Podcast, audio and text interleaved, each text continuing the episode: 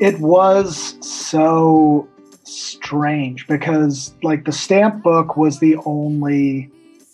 That was the only thing that I had on a schedule. Like, I had to be at a temple before it closed so I could get the stamp book so I could move on. If I didn't get to the temple in time, I'd have to camp somewhere around there and then wake up the next morning. But yeah, once I finished, I don't know, I can't remember if I wrote it down, but like when I was leafing through, I literally could see the faces of each person who'd signed the book.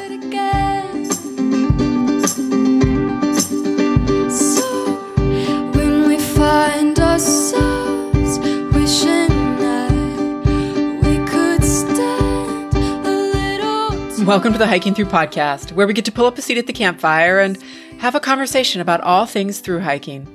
I'm Erin Egan, and today's guest is Snake Eyes, known off-trail as Paul Barak.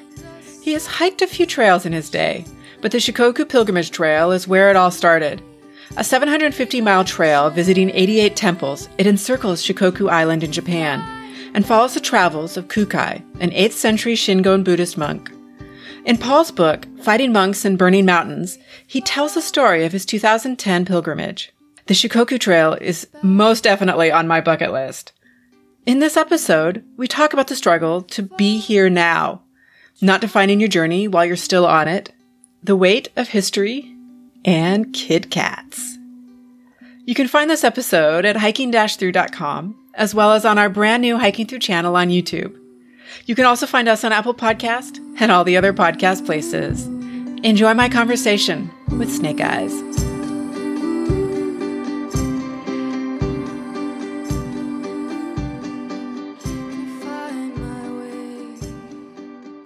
Well, Paul, welcome to the podcast.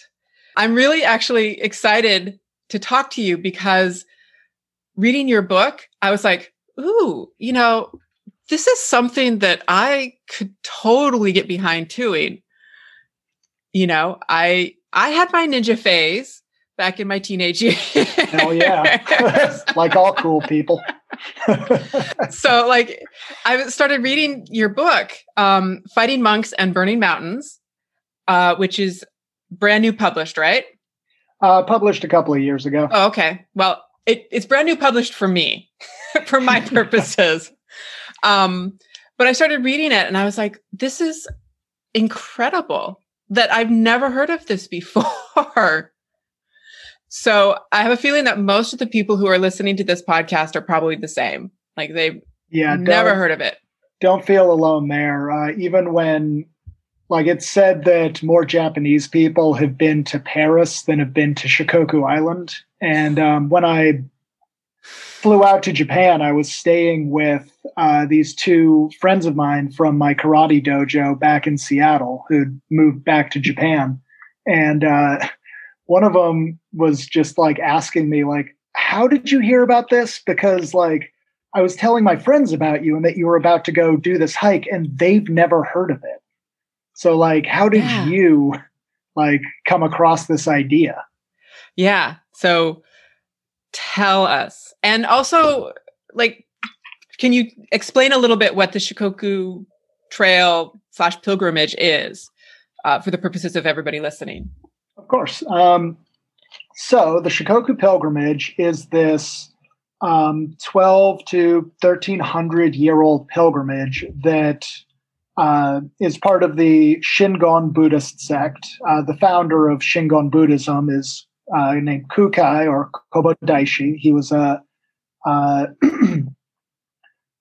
monk from the 8th century, just very famous in Japan. He has a really interesting history. He was the founder of Shingon Buddhism. He was an ambassador to China. He was responsible for a bunch of like public works projects. Like there's still a levee in Japan that he built. But he also is just this man of legend who's like, you know, out there not only attaining enlightenment, but also like punching dragons and, you know, kicking ghosts out of temples. So historically, he's kind of an everyman, you could say. He's almost like the Renaissance man or the what is it, like the Ben Franklin, like he sort of did it all. Definitely. Yeah. Yeah. There should be a cartoon with him and a little mouse friend that should be made. Yeah. But so the Shikoku pilgrimage itself is this 750 mile pilgrimage that starts on from the first temple of Japan's smallest and most rural of the main islands, Shikoku, which literally means "for region," shi for koku, region. And the pilgrimage from Temple 1 travels clockwise around the island, visiting these 88 temples that dot the perimeter. And some of these temples are on, you know, a cliffside. Some of them are on mountaintops. Some of them are in forests. Some are in the center of rice fields. Some are in the center of towns. So it's this very varied pilgrimage with this super fascinating history that's full of legend and some monsters, which I always find fascinating. And it, the four regions also correspond to the four levels of spiritual enlightenment of a pilgrim. So Tokushima, the first region, is the land of awakening faith. Kochi, the second region, is the land of ascetic training. That's the hardest one, obviously. And then Ehime is the land of enlightenment. And Kagawa is the land of nirvana. And what I think is one of the coolest things about the pilgrimage is that it's circular. And so after you finished at Temple 88 and are in the land of nirvana, you travel back to Temple 1 to officially finish your pilgrimage, because your spiritual journey is never over. Right. And as part of, is this something that you put into your pilgrimage, or is this an accepted practice? Because you talk about coming back to number one at the end and having to account for your pilgrimage, and talk to Koku about what is this? What is the? Yeah, it's Kukai. Kukai. To talk to Kukai about what you've learned or what you've achieved through this pilgrimage.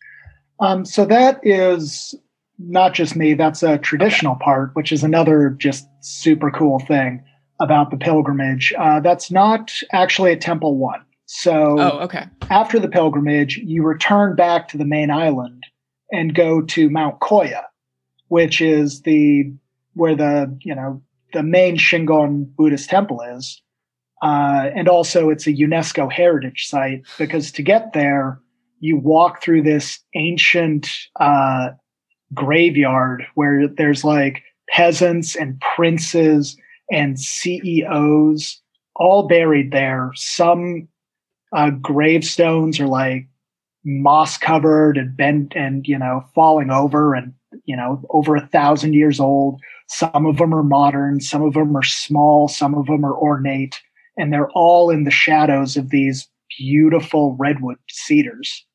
And from there, you walk to the Lantern Temple, say your prayers there, and then behind the Lantern Temple is the mausoleum of Kukai, where he rests in eternal meditation. And traditionally, either before your pilgrimage or after, you go to visit Kukai.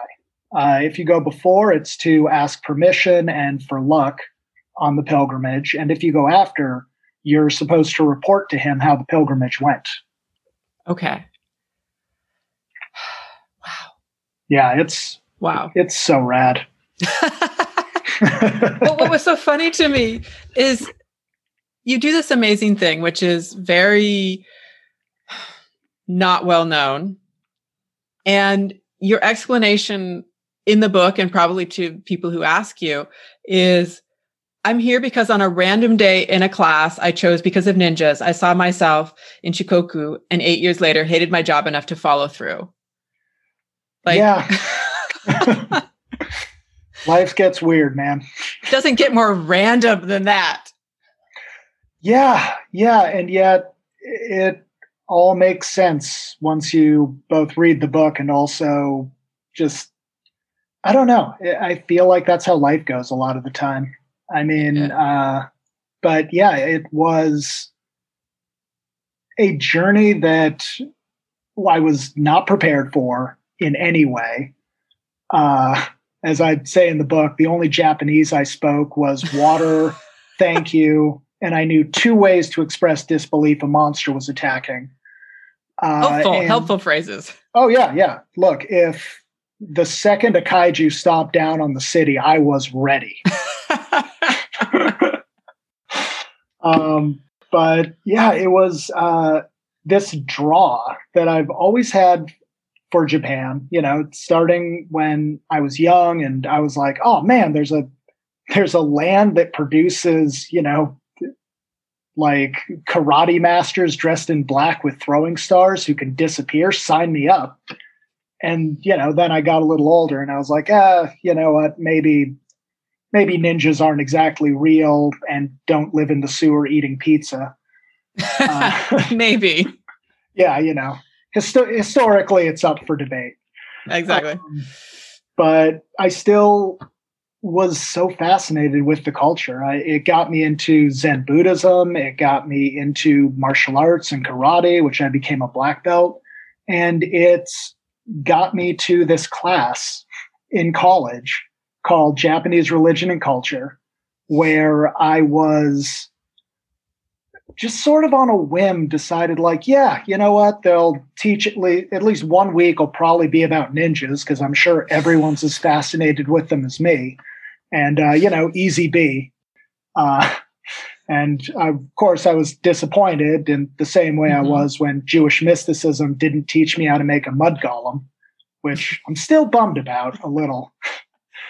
But, you know, in one of these days, the teacher rolled out the television and put in a VHS tape, because I am. Those were the days. I'm very 38 right now. And there was this documentary on the Shikoku Pilgrimage that I'd never heard of. And I see the narrator, you know, walking with his round conical hat, and that, you know, is traditional if you're working in a rice field, and this white vest and this staff, you know, by these enormous rice fields and backed by mountains, and meditating beneath waterfalls and praying in these ancient temples. And in just this weird little flash that I remember, but is one of those things where it's like, I'm not sure if it was real. I saw myself on that screen, just doing the same thing, walking by those rice fields, praying at those temples, meditating under a waterfall. And just in my head, I was like, I'm going to do that. And then 8 years later, I was working a job at a software company as an office manager. I don't have any useful skills. And I was just, I'd kind of keyed into this place through luck, where I had a future. You know, I didn't like it. I woke up sighing every day. But if I just stuck with it, I had a way to make money for the rest of my life. And I thought, okay, well, you know what? I've had this pretty cool life. I've traveled a bit. I guess I just get to be sad and make money for the rest of my life. This will be cool. And something to look forward to. Yeah, you know, that's... That's your late 20s, I guess. And then I just had this moment where it's like, no. One more thing, you know, just one more hit of adventure. And then, you know, then I can quit and be totally happy being sad for the rest of my life. And I was like, what do I want to do? And that vision came back, and I said, of course, the Shikoku Pilgrimage. Of course. Yeah. And, I did not say, of course, I guess I'll learn to read a map. Or learn Japanese. Or learn Japanese, or see if my shoes fit, or your shoes. Check if it's oh my God, the shoes. Or if it was, check if it was the hottest summer on record. But, you know, when you're young and dumb, or in your late 20s and dumb, you can do a lot. Yeah. Ignorance is bliss. Really is. And then once you get over there and you start, it's sort of like, well, I'm here. I might as well see how this goes. Yeah. And it did not go well. Well, it felt like it was sort of this seesaw Yeah. And I mean, that's between the days that completely sucked and the shoes that completely sucked. Ugh, the worst. And these days where you were, your mantra for the whole thing was be here now. Yep. Which I think is, whether you're talking about a through hike in the States, or you're talking about like the Camino, or you're talking about any of these longer paths, shall we call them, is the challenge. Like, can you be here now? Yeah. And I mean, I think that being unprepared and having the pilgrimage be so hard, like it was.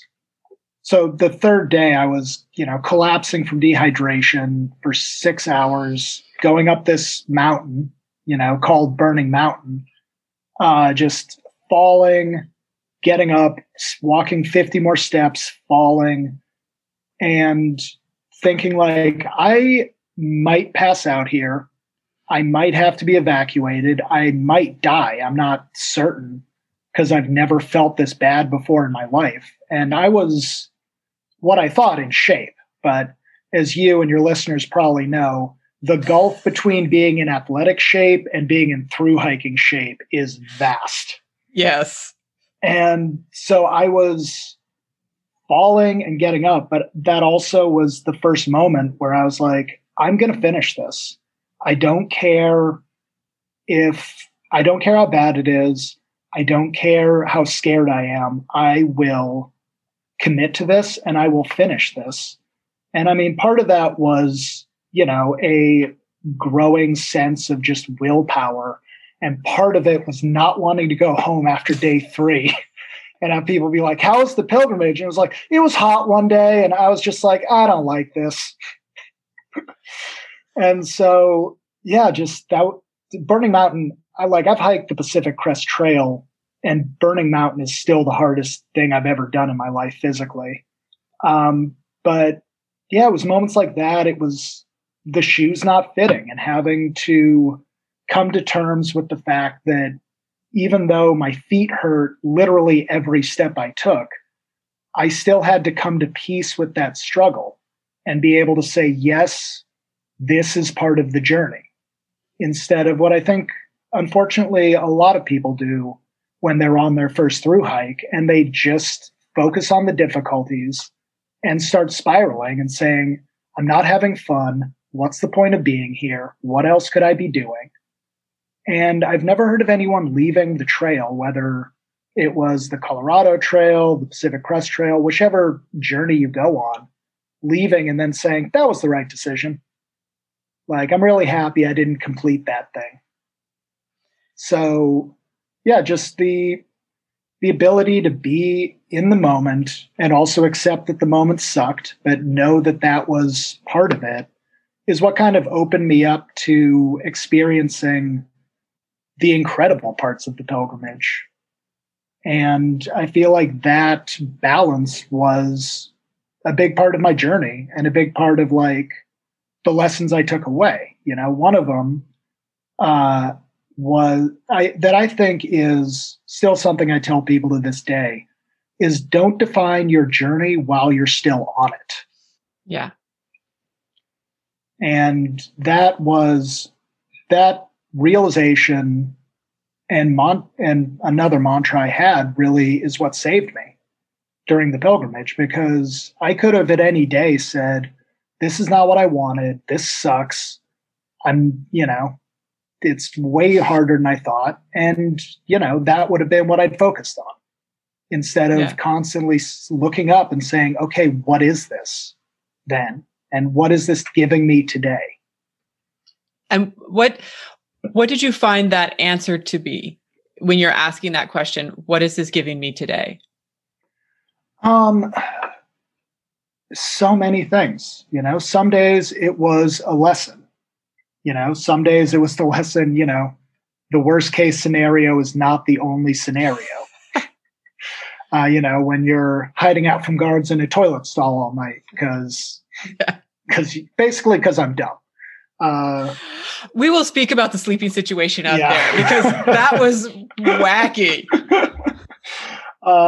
And some other times, like, you know, it was taking a moment, looking at this rice field that had been overturned and seeing these metallic red dragonflies just glittering in sunset.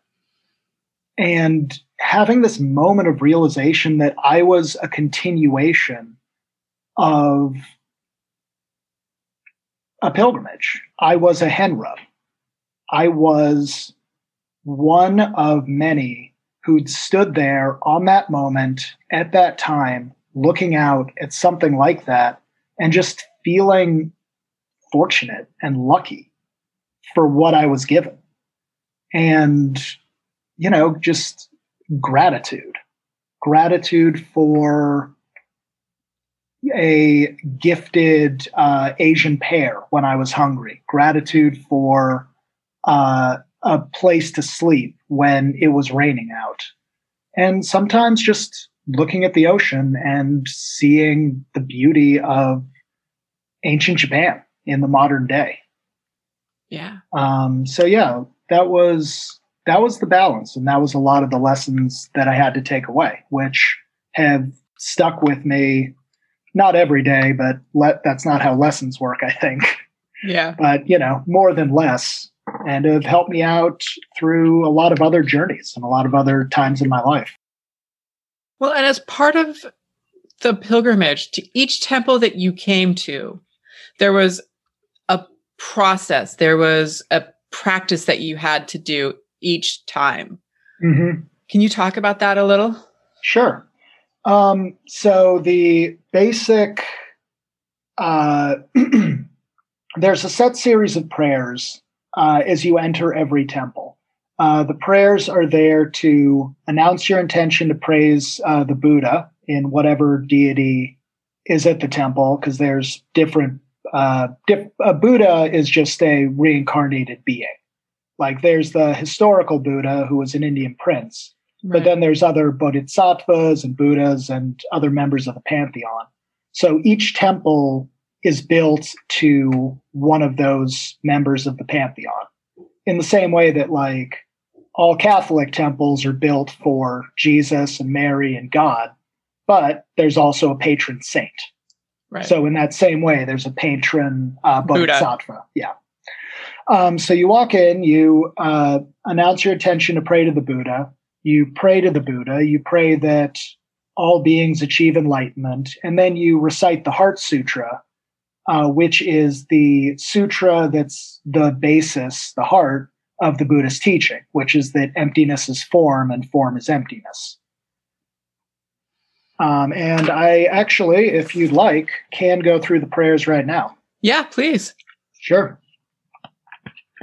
So the prayers were all written phonetically in the map book, which you can order from shikokuhenrotrail.com, which is an invaluable resource for anyone who's planning to do the pilgrimage.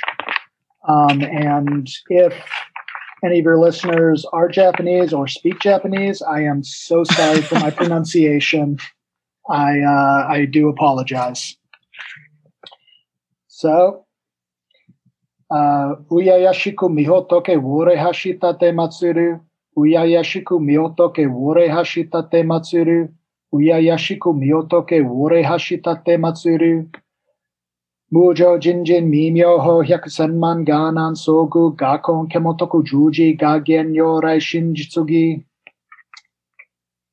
Kanji zaibo satsu gyojin hanya haramita ji shoken go unkaiku do isaiku yakushari shi shikifu iku kufu i shiki shiki zokuze ku ku sokuze shiki juso gyo shiki yakubo nyoze sharishi ze shoho kuso fusho fu metsufuku fujo fuzo fugen zeko kuchu mu shiki muju sogyo shiki mugen nibi zetsu Zetsu shin ni mu shikishoko misokuho mugen kainai mu ishikikai mumu myo yakumumu myo jinnai shi muroshi yakumoroshi jin mukuju matsudo muchi yakumu toku imu shotokuko bodai satta I hanya haramitako shin mukege ko mu kufu onri isai tendo muso kukyo nehan shans Sanse Shobutsu Hanya Haramita Kotoku Ahanokutara Sanyaka Sanbodai Kochi Hanya Haramita Zendai Jinshu Zedan Yoshu Zemu Joshu Zemu Todoshu Nojo Isaiku Shinjutsu Fuko Kosetsu Hanya Haramita Shu Sokusetsu Watsu Gyate Gyate Hara Gyate Haraso Gyate Boji Soaka Hanya Shingyo Ona Bokya Bero Shano Makabo Dharmani Handama Jimbara Harabarita Yaun Ona Bokya Bero Shano Makabo Dharmani Handama Shimbara Hat Mani Handama Jimbara Harabarita Yaun Ona Bokya Bero Shano Makabo Dharmani Handama Jimbara Harabarita Yaun Namu Daishi Henjo Kongo Namu Daishi Henjo Kongo Namu Daishi Henjo Kongo Ganishi Kudoku Fugyo o Isai Gato Yoshujo Kaigujo Butsudo. Arigato gozaimasu. And thank you. Thank you. And that is the prayers that I would recite 88 times, twice at each of the 88 temples. And what is that? If you were to summarize that up, what is the essence of the sutra? The essence of the sutra itself is that the Buddha recognized that the basis of everything that is everything that is not. So once you empty yourself of your own ego, you find that emptiness is form. So you are one with everything. Okay. Is sort of the basis of it. And Thich Nhat Hanh, who I have started reading a lot of, sort of puts it as you're not nothing, but the idea is that everything is a different form of the same thing. So to put it as, I can't remember his name, the British Buddhist. Forgot his name. But anyway, so to sort of put it another way, if you are sitting by a river and you see a little whirlpool in the river, you would identify that whirlpool as a whirlpool. Mm-hmm. But that whirlpool is just water in motion. It's just moving through. And the whirlpool itself is not really at any point, or it's not a set thing. Right. It's not the whirlpool. The water that makes up the whirlpool is not the same at any moment. It's constantly changing and constantly flowing through. And so everything you see is like that. There's an impermanence that everything you see is just matter taking a little shape for a moment. Got it. Yeah, I probably butchered half of that, so I'm sorry, but it makes sense in someone else's head. Yeah, I get the essence. And then the prayer itself that you just read is, I guess I'm not even going to assume what it is. So the prayer itself is what? How does that play into all of that? So do you have an actual translation? Of the Heart Sutra? Yeah. I mean, I could look it up, but to be honest, how it plays in is you start with the prayer that says, I've come to worship the Buddha. After that, you say that you're going to start reciting prayers to worship the Buddha. And then it's the Heart Sutra, which is just a universal Buddhist sutra about the oneness of reality. After that, it's prayers to whatever deity, and then Kobodaishi. And then the wish that all of your good deeds can spread to everything in the world. So when I was reciting those prayers, it felt very much just like recitation to me, growing up Jewish, I was very used to saying things I didn't know the meaning of in a different language, twice a year because we were Reform.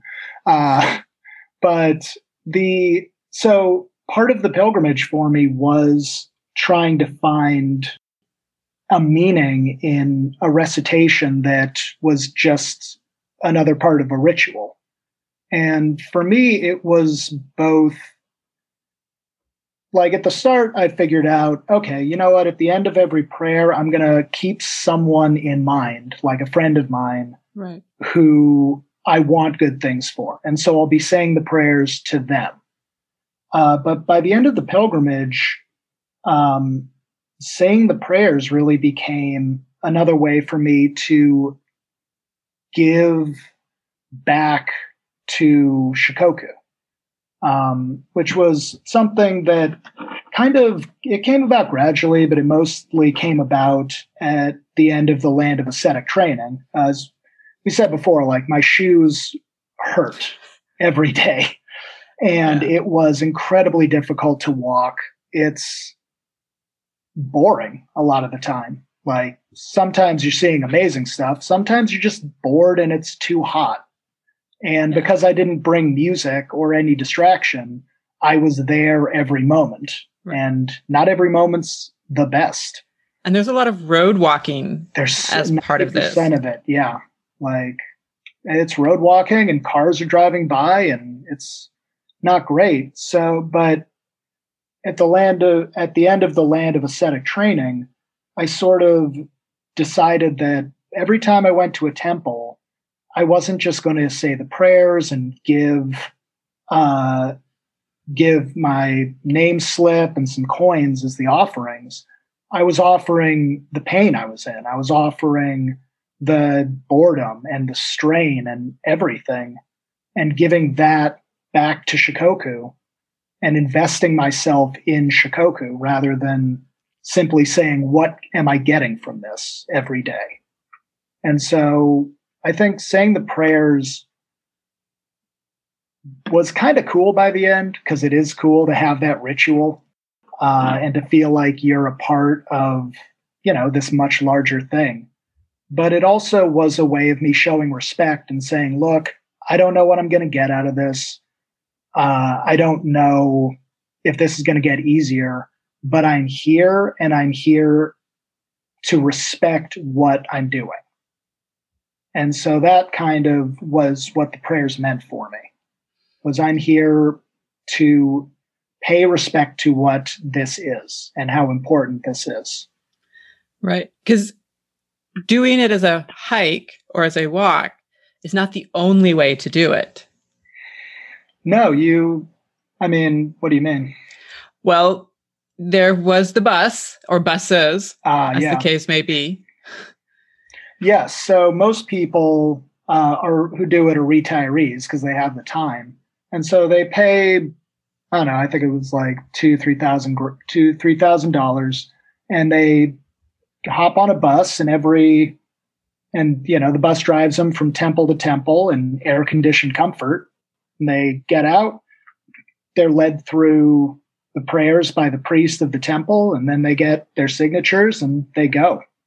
You can also do it by bicycle, but the walking Henro are the most respected, and they're the ones that everyone's like, you're the true deal. And then the true deal, for the people who take it to that extra degree, are the people who do it repeatedly and then do it in reverse or counterclockwise and stuff like that. And then you did at one point meet, I guess towards the end, a man who had done it many, many, many times. Mm-hmm. So one of the things that you bring along on the pilgrimage are these white slips called osamefuda. And the white slips are for, you write your name down on them, and and they're part of your offering at every temple, or you give them to people who've done you a favor, which is called Osetai.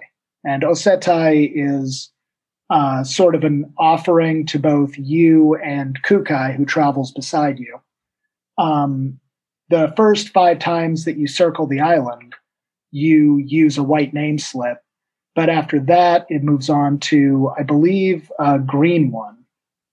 and then moves on to red. And by the time you've done it over 100 times, it's called a brocade, name slip. And it's like this decorated kind of felt that actually I think I have in this book.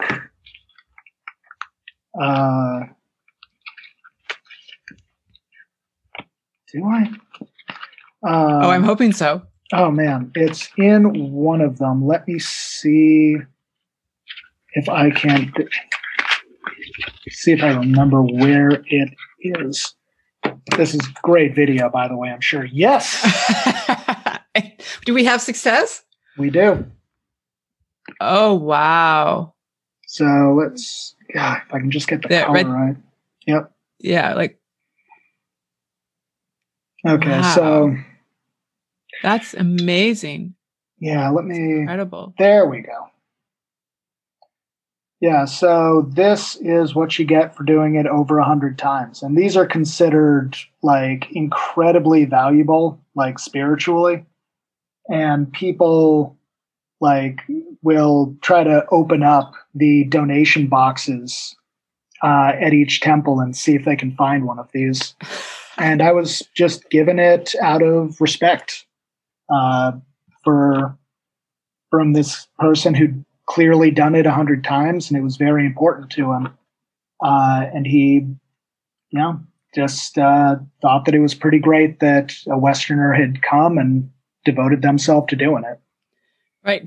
Because to get those, the brocade versions, it's not like you just say that you've done it 100 times and you order it online and you do whatever. Like, you have to actually go through a process. It's almost a little bit like getting your PCT medal or whatever. Like, you have to show proof that you've done it. Yeah, and they keep records. When you complete the Shikoku pilgrimage, your name goes in a book at Temple 1. And so, yeah, they have the list. You write down where you're from, you write down how many days it took you, and your name. It's incredible. Yeah. I can only imagine that feeling. I mean, because this was towards the end of the trip for you. Mm-hmm. And I mean, as you've kind of alluded to, it's been a struggle on many different fronts. But by that point, you're truly appreciating the pilgrimage that you are on. And to run into this man who then offers you this gift, really, is what it was. I can't even imagine the feeling in that moment. It felt big. And I think, like everything on the pilgrimage, it was so much bigger in retrospect, because at the time, everything is so scrambled. Every mm-hmm. You're not on survival mode, but you're just on, oh God, what's coming next mode. Which sounds like every through hike and pilgrimage and whatever. Exactly. But yeah, it was big. It was a big, like, oh, I've met someone who's telling me, like, yeah, you're doing it. You're doing it right, which to not compare, but I don't know, just something I was thinking of recently. The Shikoku Henro website is run by a guy named David Turkington, who I sent a copy of my book when I finished it, and he gave it a positive review, which meant a lot to me, because, when you write something about something like the pilgrimage, you want to do it justice, and it is kind of a relief to know, like, okay, cool, The main guy says, not bad. Yeah. Yeah. But, that's the thing about the Shikoku pilgrimage. You meet so many friendly people, and so many people who are just wishing the best for you, because they all know how difficult it is, and it's all very important. It's like on the Pacific Crest Trail when you meet the trail angels who've done it before, and they're just so pumped for you. and they just want to give you advice and just want to tell you, like, yeah, you're, I hope you're having the time of your life today. And yeah, it feels, you feel a part of something. Could you feel that? Could you, I mean, because it's one thing, like on the Pacific Crest Trail or the trails in the States, like they're fairly young in the scope of things. But could you feel the weight of the history of Shikoku's pilgrimage and trail while you're doing it? Or was that more something that kind of in retrospect you really take in? It's there in pockets. You know, when you're at a temple that's, you know, like over 1,000 years old, I mean, basically the location, they've replaced all the wood at that point. Mm-hmm. But yeah, you're looking at something that's old, you know, 3 times older than your country. And there is that feeling of like so many people have been here doing what I'm doing, you know, like I was talking about seeing those dragonflies, or when like they're bamboo drying racks for rice. And when you walk by a rice field, like a lot of it's automated. A lot of people are driving threshers that look like gigantic hair trimmers on wheels. But there's also these bamboo drying racks, and you see the drying rack and you see the field and you see the bamboo and the mountains behind it. And you just see an unbroken history. Like, this is how it was. It doesn't matter that, you know, they're threshing the rice with, you know, a gas-powered thresher instead of like nunchucks or whatever they used. But you're also seeing like, oh my God, this has been here forever. And that's, yeah, it's a certain weight. And that's also like one of the things about reciting the prayers that you eventually realize is these are old words. Like, you know, reciting the Heart Sutra, that is an old, old text. And you're standing where hundreds of thousands, if not more, have stood, and you're saying what they've said. And you're joining into something that I think, I don't know, it's there. I believe that there is a spiritual energy that gets put out and stays in some of these temples. And, definitely, you know, even if it's not quantifiable by any scientific means, it does feel like you're entering into something and adding to it in a very positive way. Which, yeah, is really cool, and something that you don't get with, you know, a through hike. Right. It's, yeah, you don't have that, the weight of that with you. Yeah. It's not like, I wouldn't be like, yeah, I mean, it's a weight, but the weight is not like a bad thing. It's profound. Yeah. It's not a weight of responsibility, I should say. Right. And one of the things that you carry with you through that entire journey is this book for signatures. And I'm going to quote you back to you again. Oh, good. But I really loved this, because this is sort of a retrospect thing for you. Like at this moment, this is late in your book and this is a retrospect for you. But I really love both the words and the image that they created. And then I would love to see like the actual physical of what I'm talking about here. So your actual book, but yeah. Your words are, once out of my hands, each page is now a snapshot of 88 people I met, their personalities and moods captured forever in time and place. For the rest of the ride, I leafed through this burden, lingering over 88 moments that passed while I hoped for something better. Yeah. It was so strange because like the stamp book was the only, that was the only thing that I had on a schedule. Like I had to be at a temple before it closed so I could get the stamp book so I could move on. You know, mm-hmm.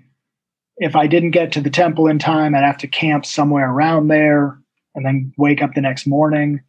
But yeah, once I finished, I don't know, I can't remember if I wrote it down, but like when I was leafing through, I literally could see the faces of each person who'd signed the book. Oh, really?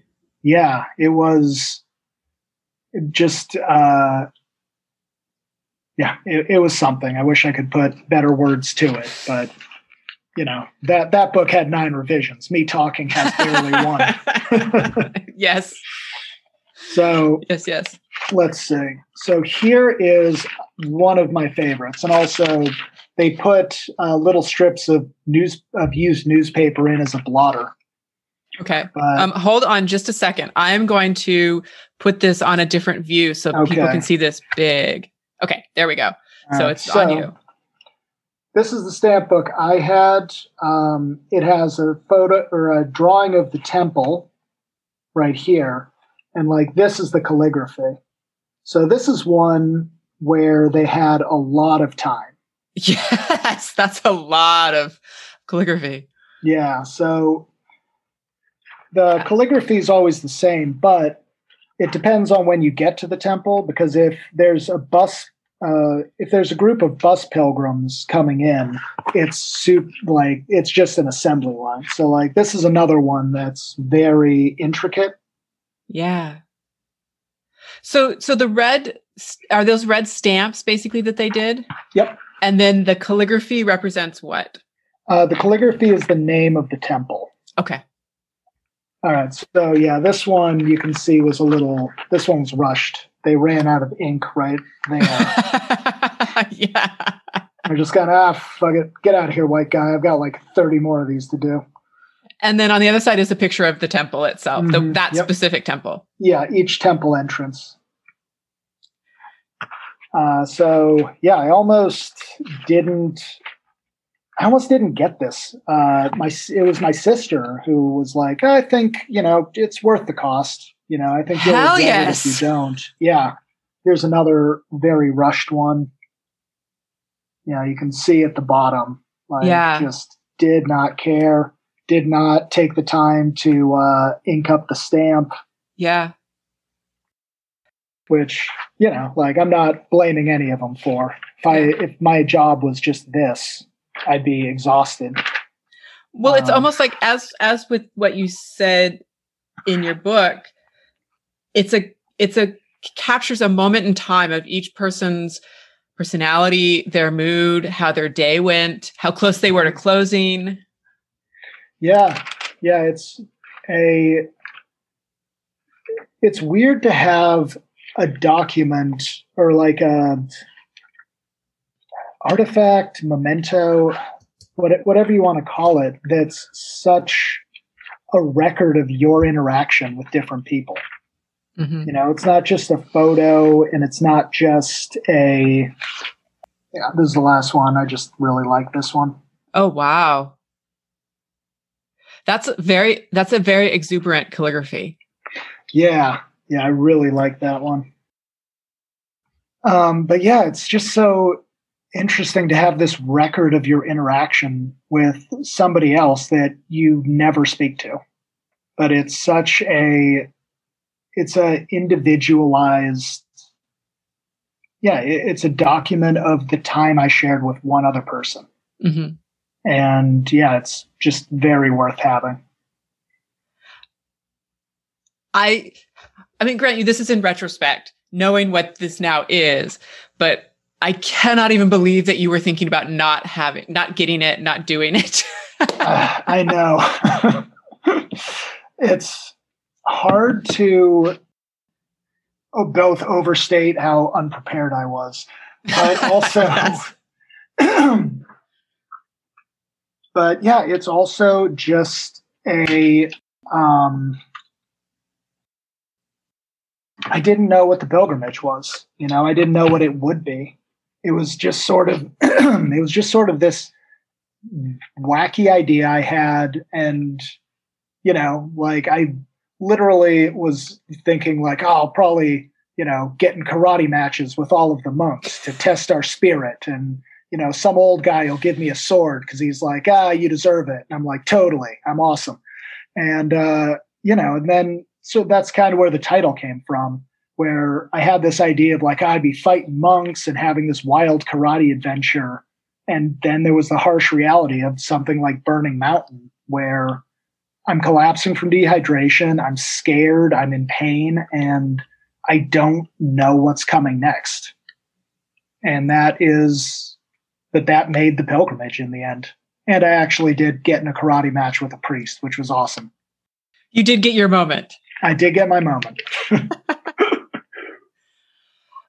Well, and one of the things that we've kind of alluded to a few times in this conversation, which to me is a big part of the overall pilgrimage as well, is where the hell you're sleeping. Mm. Because there seemed to sort of be places for you to sleep that were associated with or recognized as part of the pilgrimage. And then there's you sleeping in a toilet stall or under a bridge or... Yeah. So the pilgrimage is like the Camino. There are established little inns called ryokans or nishokans. I can't remember the other name of them. That... about $60-$70 a night, breakfast and dinner available. You got to get to them at a certain time, but you get a little room, you get a futon to sleep on. And that's where most people go, you know, especially the bus pilgrims. And that's kind of the part of the economy of the Shikoku pilgrimage. But me wanting to do it on the cheap, and having to do it on the cheap, I just camped out nearly every night. As a walking pilgrim, you occasionally get these little lodgings called zenkonyado, where, you know, you're either let in by a shop owner or someone at the temple, and it's anything from, you know, a little extra room, you know, kind of, I guess what'd be called a mother-in-law apartment here, or, you know, it's a garage, or just, you know, a room underneath the temple. But for the most part, yeah, I camped out every night. There's these things called rest huts, which is basically like a roof, a bench, and a concrete pad. And you can set up your tent there, but if there's not one near you, you are setting up anywhere. I'd set up in a bus stop. I'd set up on a lawn. Yeah, one night I slept in a toilet stall. That's its own adventure. But yeah, it's perfectly reasonable to camp. And I think the people of Shikoku just kind of understand, like, if a tent's going up, it's like, yep, there's another pilgrim. So the people of the government of Shikoku just, I mean, let you sort of put up your tent wherever you could find space, so to speak? I mean, you know, be respectful about it. Like, don't set up in anyone's, like, yard or, right, I don't know, in front of a place of business. But for the most part, yeah. I mean, you can set up on a lawn, you can set up, you know, next to a business on like a concrete pad or like a little gravel area. I mean, there's a lot of places to sleep, but the rest huts are where everyone wants to stay, because sometimes the locals will put out a little cooler with, like, you know, soda in it or iced coffee. And it's just like, I was roughing it hard on the pilgrimage. So any little bit of, like, Free kindness. Oh my God. Yeah. Like an iced coffee in the morning. Just mwah. Made your day. Nothing better. Well, it was funny because I'm sure it wasn't funny to you at the time, but you had the map to get you from temple to temple. You were, but you couldn't necessarily read the signs. I mean, there are these bollards, like little posts, that are, some are stone, some are wood, and they have like the number of the temple in, you know, the Western number and an arrow, okay. But that's about it. And so you'd come to a crossroads and hopefully there'd be one of those. And if you're in a city, there are also these little oval stickers with cartoon Henro on them. And so if you saw those on like a stop sign or like a lamppost, you're like, all right, I'm going the right way. I'm following the cartoon. Mm-hmm. But the other two big things that seemed to play out for your entire journey was finding some place to sleep each night, mm-hmm. and finding food. Yeah, I could not find food, especially at the beginning. I think I lost like 20, 30 pounds in my first 2 weeks. And that was like, looking back on it, I think that was just a matter of me not knowing how to ask, like, where's a grocery store? Or taking the time to just wander around any of the cities, but there just didn't seem to be anywhere that had actual food. I mean, if I saw, especially in the start in Tokushima, I mean, some nights my dinner was dried squid and 2 bananas.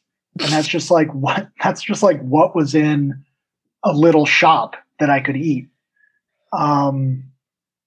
And I'm sure that the people in those towns like had a grocery store or something. I mean, they couldn't have all been harvesting rice for all their meals, but I just couldn't find anything. So I was constantly starving, especially like it was so hot and the hiker hunger only kicks in after 2 weeks. So I'm burning like probably 5,000 to 6,000 calories and maybe putting 2 back in. And so, yeah, it was like that alone probably made it a lot harder to navigate because my brain wasn't getting any energy to it. It was all going to my legs. Yeah. Did you like with the food, because on an American traditional through hike, you shop, you get food, you put it in your pack, and then you have that for the next however many days. And you have breakfast, lunch, and dinner. But it didn't seem like you had that going for you. Yeah. I was told that there'd just be food, you know, convenience stores called konbinis everywhere. And by the time I got out of Tokushima and kind of further into Kochi, that was the case. But yeah, since I'd never been on a thru hike, I don't think I knew you could bring days of food with you. I think I just thought like, yeah, it's, you know, every spot will have like a gas station. I'll just get food there. It turns out that gas stations don't have food in Japan. And like, I think I realized later too, it's the same with English. Like I expected so many people to speak English, but that would be like a Spanish person coming to like, I don't know, America and expecting all of us to speak fluent Spanish just because we learned it in high school. Because mm-hmm. I knew the JET program had been out there and that they're like English private schools, but it's rural Japan. And like if a Spanish person came up to me after high school in desperate need of help, I think the only thing I could say to them in Spanish was like, I like your shoes. Did you buy them at the shoe store? Is that to the left or the right of the library? Like, yeah, like I don't know why I was expecting the Japanese people to do that. And the other funny thing is Like, I actually spoke pretty decent Spanish at that point because I'd lived in Spain for a little bit. And so I'd have this weird thing in my mind where they didn't understand English, and I'd switch to Spanish for like just automatically. And then in my brain, I had this like thought that is completely wrong. But I was like, God damn it, why don't you speak Spanish?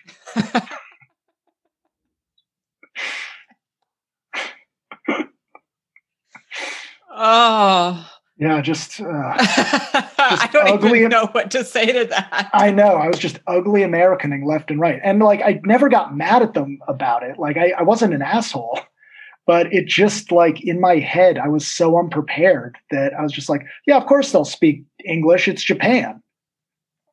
Like, why wouldn't everyone speak my language?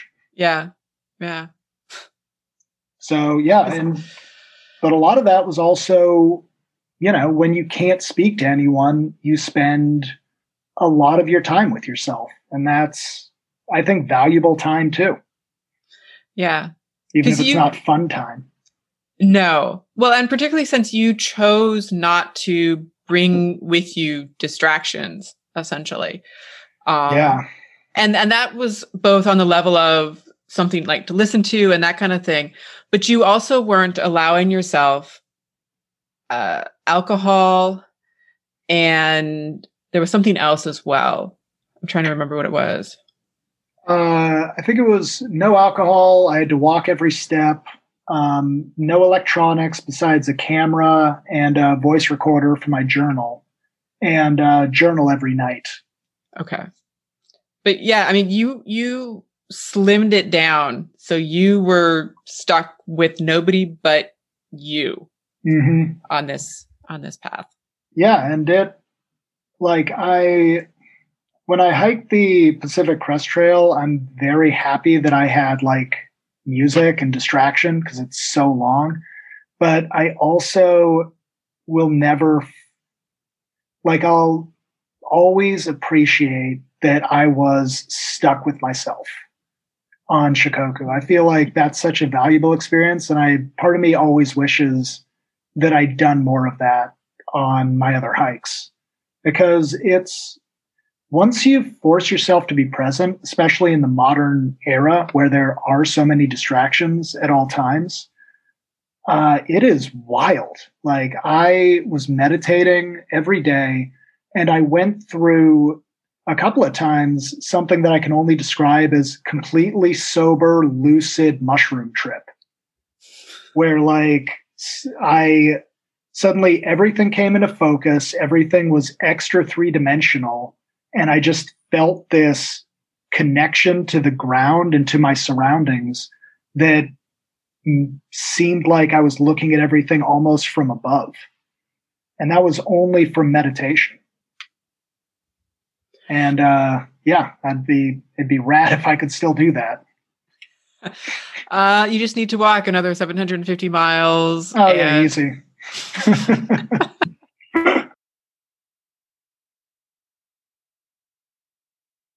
I'm going to kind of devolve into a specific moment that just fascinated me because I've never heard of it before. I'm sure there's probably other people who are listening to this who have, but the very concept of it just fascinated me.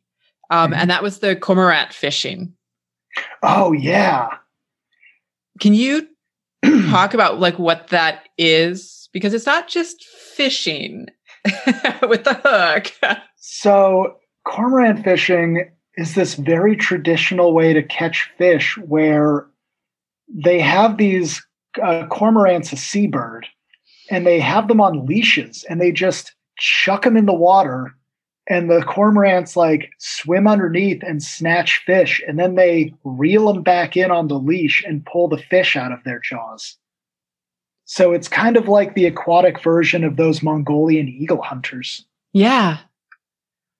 And that's and they're in these like because I think it's kind of a tourist attraction thing. They are in these boats with like lanterns on the front and dressed in traditional garb. It's really cool.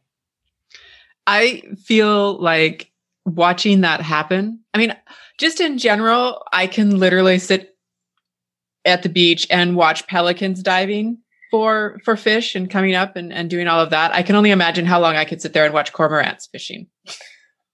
Again, it's super wild. And then like, it's also funny because it feels like the cormorants are like, this time he'll let me keep it. Yeah, I guess there is that other side of the coin, so to speak. And it makes me also think, and this is just a random stray thought, but it makes, because every once in a while, like you hear about something or see something and you're like, I wonder what the first person who ever tried this was thinking. Mm. Like, how did this come to be? You know? Yeah, because it's like, man, those cormorants are really successful at this. I wonder if they're employable. Right. And you could, yeah, it fascinates me, like that very concept of the inception of it all. Yeah. Yeah, kind of like the first person who saw a cow and was like, I bet I could drink that milk. Mm-hmm. Or the first person who said, I could eat this egg. Yeah. Yeah. I mean, and I'm kind of envious of the first person who thought of like cooking meat on a fire. I bet that guy was a legend in his tribe for like the rest of his life. Yeah.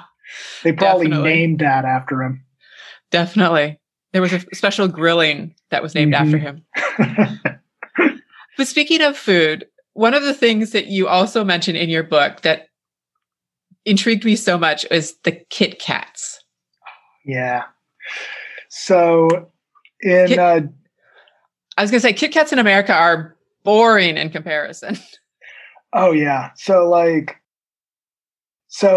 in Japan, kitakatsu means good luck. And so parents started buying Kit Kats for their children as sort of a good luck treat before they went and took tests. And because, you know, the Japanese just tend to focus in on certain things and just make a subculture out of it. And also because Kit Kat bars are not that good, they've developed this just spectrum of Kit Kat flavors. Like there's green tea, there's like Earl Grey tea, there's melon, there's strawberry, there's kiwi. And they're making new ones all the time. And they're just the most delicious, creamy, amazing treats that have ever been like made. They're one of the best tasting chocolates I've ever had. And you still have the taste of the chocolate, right? Yeah. And then it's just that other flavor kind of on top of it, or. Yeah. It's like, into it. Yeah. It's the like, for like the milk tea one, which is my favorite, it's like this creamy Earl Grey. So it's kind of like a white chocolate mixed with just like extra creamy black tea.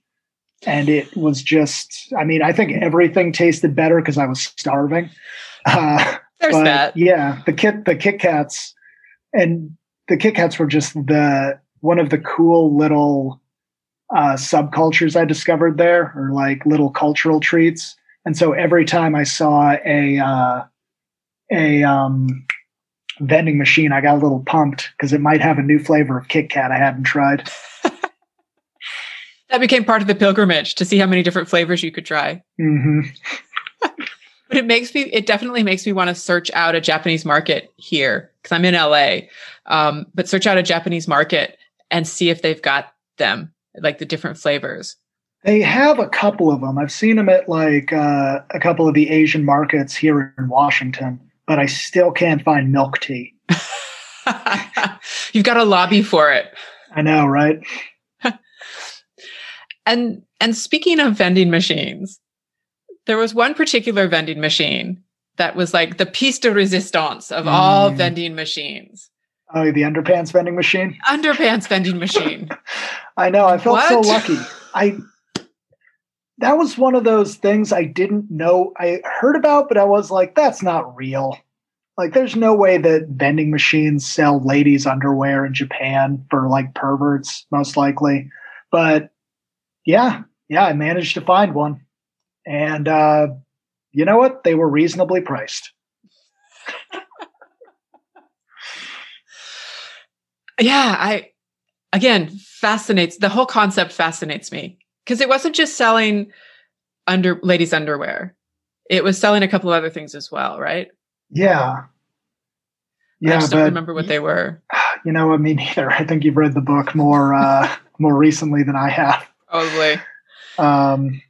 Yeah, I'm writing another one, so sorry if I'm not able to recall. No worries. All the details. The people who are listening will have to read condoms. The book. I think they were selling condoms too, and I swear to God, a dildo. I think there was a dildo in there. So the people who are listening to this podcast now have to read the book in order to get the accurate tally of what was in that vending machine. Yes, be sure, if you buy the book for nothing else, you gotta buy it for the weird vending machine I found. Yeah. But it feels like that's all, though, kind of part of the experience of the pilgrimage is both the be here now, but also the being open to random moments, random things that are happening to you at any given moment. Yeah. And that was the fun of it. You know, the fact that, you know, like when you're, I'm talking about the difference between this and through hiking, but I love through hiking. Through hiking is incredible for me. So never think I'm discounting how great it is. But yeah, one of the cool things about the Shikoku pilgrimage, and maybe any pilgrimage, is there's just such a different, so many more things could happen on any given day. You know, you could have an encounter with somebody, but you can also see something cultural. You could also find something you'd never seen before.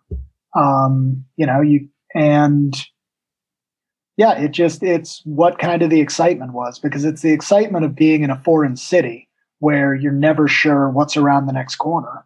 But it's also the excitement of being out in the rice fields and being in this ancient land. And yeah, so it really was a matter of just being open and being curious at all times. And speaking of one of those moments, I love your description of it in the book, but I love that you add this picture to your book as well. And you probably know exactly. Yeah, I know exactly what that is. That was bizarre. Which is this, essentially. Oh, the 500 Rakan. I thought you were going to say when I found myself on a cigarette vending machine. Oh, well, there's that too. But for right now, we'll start with the 500. Oh, yeah. So the 500 Rakan. So those are the 500 original followers of the Buddha. And when I was at a mountaintop temple and I had done the prayers, was kind of wandering around, and I stepped into this courtyard, and there's 500 different life-size statues, each of which are grotesquely overemphasized. All of the features are different, and they're all different emotions, and there's warriors and drunks and people with different animals. And it was just so strange and magical to walk through this sculpture garden of all of these, and just with no idea what they were, but still in this weird, mysterious place that I knew I would never fully understand, but still just seemed so profound in its own way. And yeah, finding the Rakan was wild. It was wild to me. Because you weren't expecting to find them. You never seen them before. Looking for them. No context for what they were. And it was really very random, that it's almost like one of those things where you're going in one direction, you turn your head to look a different direction, and it's like, there it is, you know? Yeah. And it was, there was always more that the pilgrimage had to offer. And I think, you know, in times like seeing the Rakan were moments where it was just like, this thing is so much bigger and more fascinating than I'll ever fully get. But there was also that feeling of like, so I need to just appreciate and feel the wonder of it as it is. Because, yeah, because I'm here now. And while I wish I could have a greater understanding at the moment, I have to just live with the understanding I have at the moment and accept it. Would you ever think of doing it again? Oh, yeah. If I had the time and the money, I'd do it again in a heartbeat. I think it would be so fascinating now that I actually can hike and now that I actually know everything about it to just see what else I can gain from it. What would you do differently? So many things. How much time do you have? Yeah, right. To start off, I would pick a better shoe choice. Something for anyone who's planning on doing this to know is 90% of it's on concrete. And so you're better off. Don't get a shoe with a rock plate for certain. Do not get a shoe with a metal rock plate. Get comfortable walking shoes that will last. I would go in the fall or the spring. I would not go in the summer because it's just too hot and too humid. I do a lot more reading. I definitely read my book again before going because I include so much cool history and culture in it as well. Yeah. And I think I would do like 15 miles a day. I don't think I'd do 18 to 20. I feel like I was rushing it because, you know, I was in so much pain. I just wanted it to be over faster, but I would definitely take a lot more time and I would do a bit more research to which cultural festivals are going on. Cause I think it'd be cool to like see the Adori Festival or like a cherry blossom festival. And I would bring extra money for ramen because the ramen was incredible. I've never had anything that good. Like the ramen here is okay, but man, it's like American chocolate versus like German or British chocolate. You know, the real stuff. Once you've had the real stuff, yeah, or German beer versus like Budweiser. Yeah, once you've had the real, I bet it's hard to go back to the imitation. Hard. Yeah, I don't know what they're doing, but it's oof. The broth alone is just incredible. But I'm not a food writer, so that's as far as I can go with it. You don't have all of the adjectives to describe it? Yeah, I have good and real good and more please. I think that's that's the extent of my guest hosting on Chopped. Because there wasn't, other than the fact that your feet were killing you, literally, there wasn't any sort of pressure on you to have to finish at a certain time or to speed through things or anything like that, right? No, I mean, I actually finished it a lot faster than I thought, so I had to change my flight a little earlier. But no, there's no real pressure to hurry. I think I just kind of put that on myself because it's hard not to make it a stamp race. I think, you know, I still had a lot of competition in me because, you know, I was still doing a competitive martial art. But yeah, I think I think taking more time at each temple would have been a good thing as well. You know, just really doing it as more of a contemplative walk. And I don't know, maybe later in life, I'll go back and just do it again, slowed down, really appreciate it a bit more. I was laughing as you're describing, because at a certain point you meet a couple of other people who are English speaking. And I think one of them was Elizabeth, who was doing the contemplative walk. Yeah. And she had convinced you to slow down a little bit. But I was laughing that you would always you would get someplace and you would see these people who were going slower ahead of you still. And you're like, how? Yeah, I still don't get that. They had warp whistles or something. Cause like I would try to slow down. And then like, honestly, I think that cigarettes are like performance enhancing drugs for the Japanese, because like so many of them were puffing away and they just be like leaving me in the dust. And I still have no explanation. It was the weirdest thing ever. But yeah, just slow and contemplative, I guess, wins the race. Yeah. Because I mean, I hadn't thought of that, because I guess I was very much focused on the pilgrimage, the walk side of it. But, you know, in the States, when a foreigner comes in to do like the PCT, the CDT, or the AT, there's that 6-month window that they've got to get done. And there's so many miles to do. And they feel that push the whole time. But with only 750 miles, you have time to stop and smell the roses, so to speak. Yeah. And enjoy the towns, and you say the festivals and the other things that are also going on in these places that you're passing through. Yeah. Yeah. I'm like, I think I would have taken more time going to the onsens, which are Japanese spas that were amazing and just like lifesavers sometimes. Like I wish we had spa culture in the US like that. Yeah, I think that it should be a walk to be done contemplatively. And if I was a little older and more mature, I think that's how I would have taken it. But you know, in more comfort.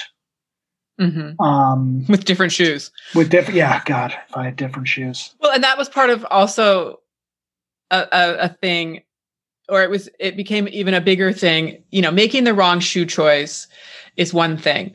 But when you're in a country that does not have feet the size of yours, you get stuck with your choices, basically. Yep. I was very stuck with my choices. And I don't know, it's hard not to think like what you'd do differently the next time you'd go. But it also, I don't know, I kind of have to accept that because I did the pilgrimage in the way I did, I got the lessons that I got, which were how I, you know, learned a better way to hike, say, the Pacific Crest Trail, which I would also do differently if I had the chance to do it again. So it never ends. Yeah. Well, I feel like, not to pull out a trope, but the trail provides the lessons you need at that moment in your life. So going back and doing it again, it's going to be a different experience because you're a different person. You're at a different point in your life. Yeah. And I mean, like, even before I went on the pilgrimage, it turned out there was a Shingon Buddhist temple near where I was living in Seattle. And the guy told me, like, it's the journey you need before I left. And I was like, yeah, I really need an old guy to give me a sword. You're right. So, but yeah, it's, I think that's, and that's something that I tried to put in the book, and something that I've carried with me is when you finish journeys like this, sometimes the answers aren't exactly clear as to what it meant and, you know, what you got out of it. And I hope that people who are in that gray area of not getting the cinematic, like, I don't know, you know, in Wild where she throws the shoe or whatever, you know, when you're not like sitting there crying as, you know, all of the epiphanies come at once. Like, only it were that easy. I know, right? It's like, don't get discouraged, you know, don't think like, oh, it was a failure, because every time you go on a hike, like the answers are there for you. Like they're provided, but no trail works a miracle. You know, you need to put them together when you get back. And, you know, that's why if you take nothing away from this, keep a journal. Like whenever you go on a journey, keep a journal and make it as detailed as you can, because you will look back on your journal years later and learn so much about where you are now. Yeah. The trail opens you up. Yeah. Yeah. It opens you up, and it's up to you to put the answers together, but they're there. Yeah. Yeah. Yeah. Is there anything that we haven't talked about that we should? I mean, let's see. We could talk about fighting the priest. We could talk about I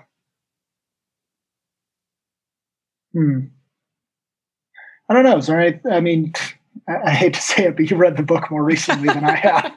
Are there any other questions that you have? There are a couple of things, but let's talk about fighting the priest really quick.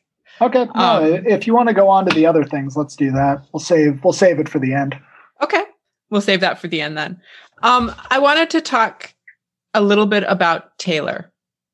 Oh yeah. So, yeah, just not to screw it up. His name is Jamie. Because his family members were dead and I didn't know the legalities, I just didn't use his name in the book. But yeah, his name was Jamie Bernard.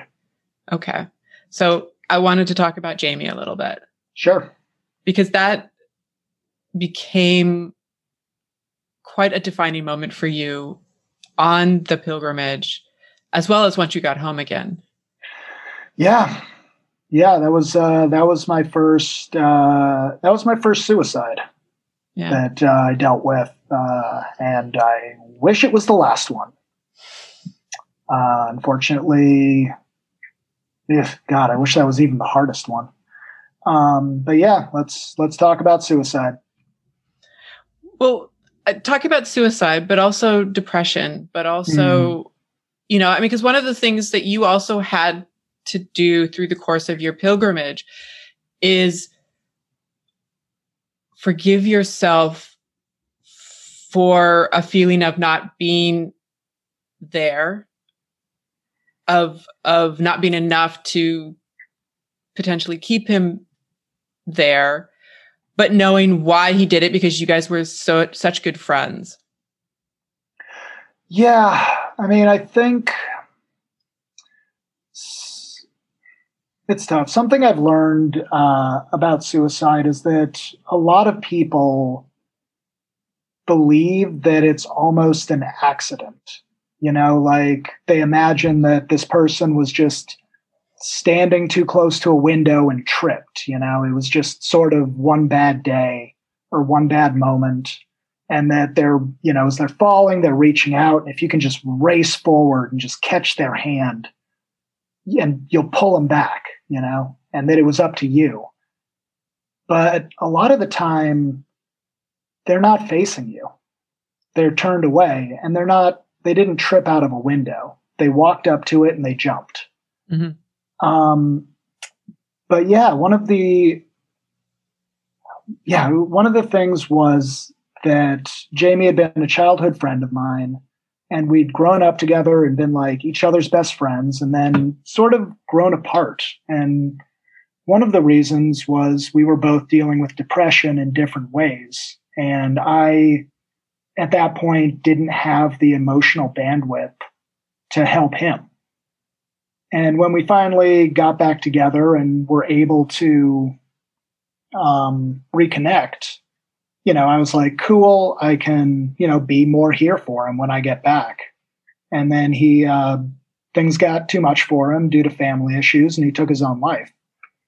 And the guilt of that was, it took a while to process, because it's kind of hard. Guilt and grief are very personal to each experience and very personal to each person. And so people can tell you like the basics of it, but it's kind of up to you every time to figure your own way through it. And for me, like when I learned that he killed himself, I remember like the world shifted, like there was an earthquake, and I remember everything tilting to the side. And then every memory I had with him just flashed back all at once. And, you know, I cried about it, but then I couldn't really do anything. So I just continued the pilgrimage. You know, flying back wasn't going to make a difference. And getting back, there was just, I'd start crying at random times, and I couldn't figure out what this was, because, you know, he'd been my best friend for a decade of our lives, but it'd also been almost a decade since we'd really hung out and been close. So, you know, there were a lot closer people in my life that I would think, you know, would be more upsetting to me. And really what it came down to, I realized at his wake, was his girlfriend saying, oh yeah, you know, Jamie talked about you guys a lot. And me realizing that I'd kind of forgotten about him, you know, not who he was, you know, but, you know, because I saw him every year at his father's holiday party, but kind of what he meant to me and what those 10 years of our friendship had meant, and how I'd grown as a person because of it, you know, little and big things. And so, yeah, so it was sort of realizing that all we leave to each other are memories of each other. And so I wanted to start leaving better memories to certain people, including my family. So that caused a lot of reconciliation. But yeah, that suicide's tough, and I've dealt with chronic depression most of my life, so it's not, I never question why people do it. To me, it's, at this point, I feel like it's more of a stroke, you know, just someone's brain killed them. Mm. But, you know, it's also hard to,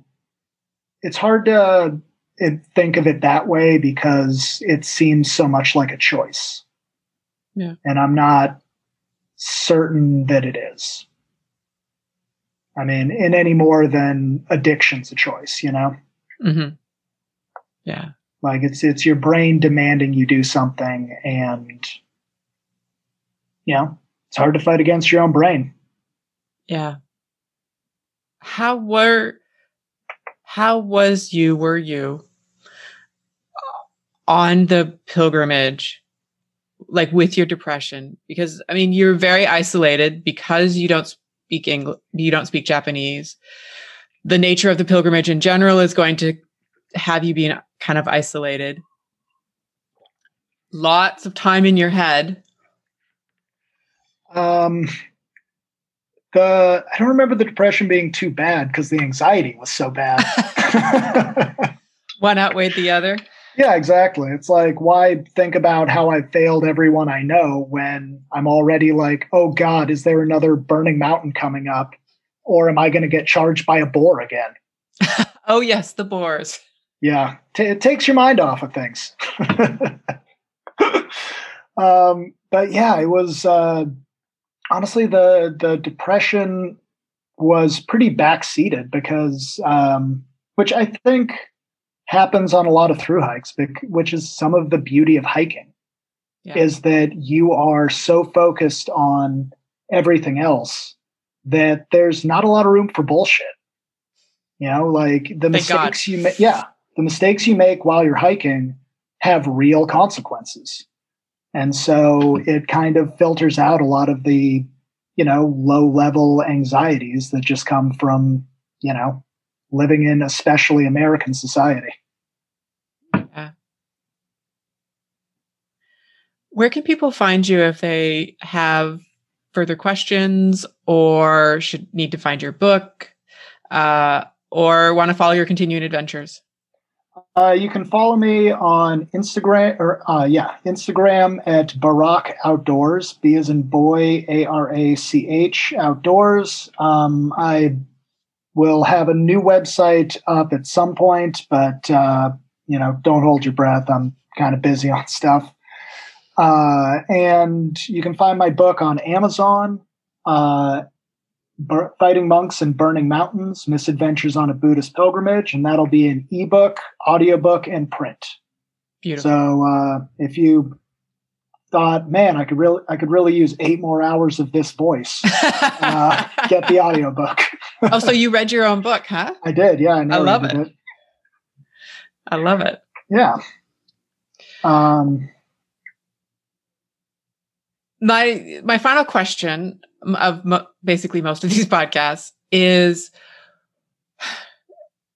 what is the moment, like when somebody asks you about the pilgrimage, what is the moment that sort of flashes into your mind first, that has, I guess we could actually go with you for two sides, both the painful memory that flashes into your mind first, but also the joyous, grateful memory that flashes into your mind first. Man. So, Burning Mountain was such an extended horror of panic, but I think one of the most painful moments, it was, I was taught, like, anyone who reads the book, you'll know how messed up my feet were. But there was this one day where I think it was Rosh Hashanah, and I'd called my dad and we were just talking back and forth, and I'm just lying and saying, like, yeah, the pilgrimage is going great. It's going fantastic. And I'd switched to sandals because my feet were so blistered up in between the toes. I just, like, it was more painful to walk on sandals, but it blistered up less. And so I'm telling my dad, I'm just lying to my dad, like, yep, getting so much out of this, definitely worth spending most of my savings on.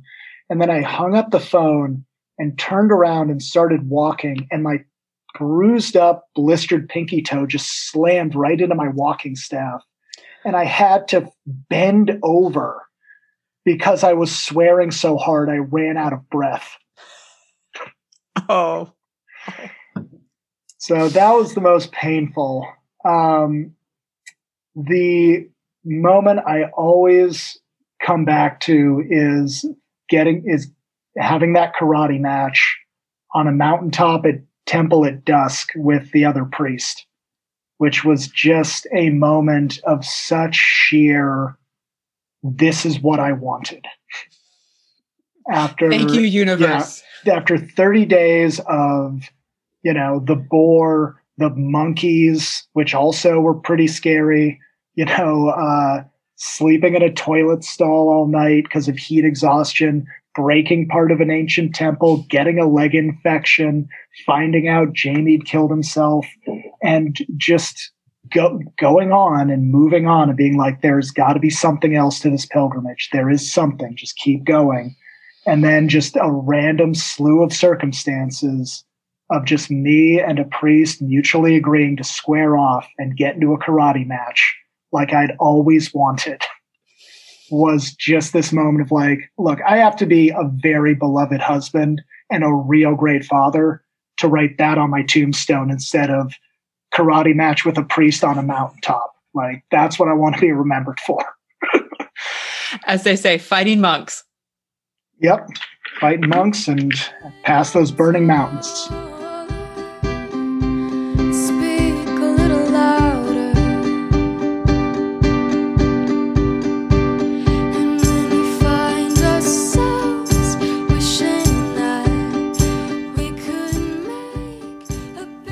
A huge thank you to Paul for sharing his stories from the trail, and Maya Wynn for the use of the song Try Again.